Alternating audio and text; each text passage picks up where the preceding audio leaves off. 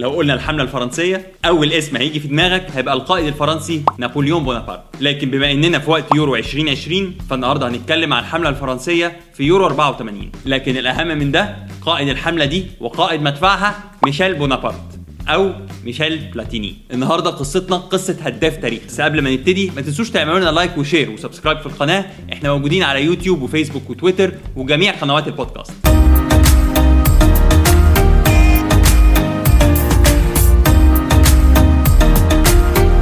جون موتسون المعلق الكروي الشهير لشبكة بي بي سي بيقول إن بطولة اليورو قبل سنة 80 ما كانش فيها كرة قدم رائعة لكن سنة 84 اتفرجنا على أحلى كورة. بطولة اليورو اللي هي في الأصل اختراع فرنسي اونري دولوناي هو كان صاحب فكرة البطولة. بطولة تتلعب ما بين الفرق الأوروبية وهو نفسه اللي كأس اليورو متسمي على اسمه.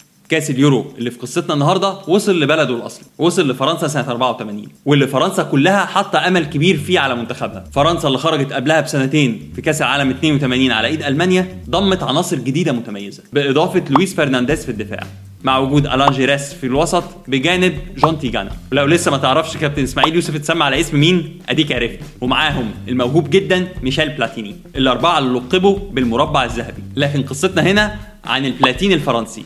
أغلى المعادن البلاتيني بلاتيني. في المباراة الأولى أمن بلاتيني فوز هزيل على الدنمارك 1-0 في الماتش الثاني الراجل ما كدبش خبر ونصبوا السر وكسبت فرنسا جارتها بلجيكا 5-0 منهم هاتريك لبلاتيني.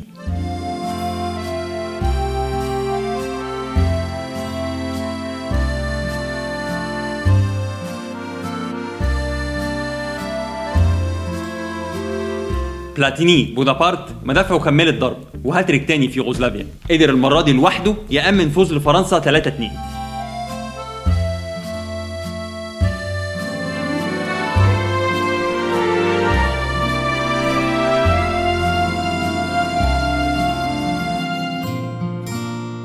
في ال semi-final مباراة صعبة لفرنسا قدام البرتغال. ينتهي الوقت الأصلي 1-1 واحد واحد. وفي الوقت الإضافي الأول تتقدم البرتغال 2-1 لكن فرنسا ترجع في الوقت الإضافي الثاني وتتعادل 2-2 وقبل نهاية الوقت الإضافي الثاني بثواني مدفع بلاتيني يضرب من جديد بهدف قاتل يوصل الديوك للنهائي.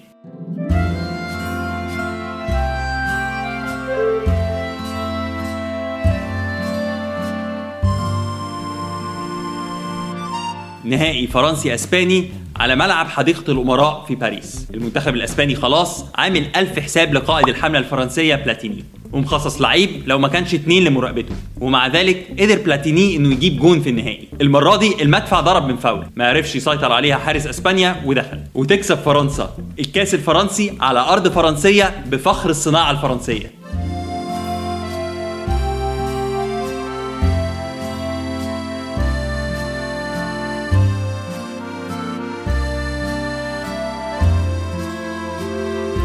عد معايا كده. جون في الدنمارك ثلاثة في بلجيكا ثلاثة في يوغوسلافيا وجون في البرتغال وجون في إسبانيا. تسع إجوان كاملة من بلاتيني في بطولة من خمس ماتشات بس عشان يبقى الهداف التاريخي لليورو. رقم ما عرفش يعادله غير كريستيانو رونالدو. وفي أربع بطولات كاملة من أدوار أكتر وماتشات أكتر. وهو الرقم اللي أكيد كريستيانو رونالدو مستهدف إنه يحطمه السنة دي. فخلونا نشوف.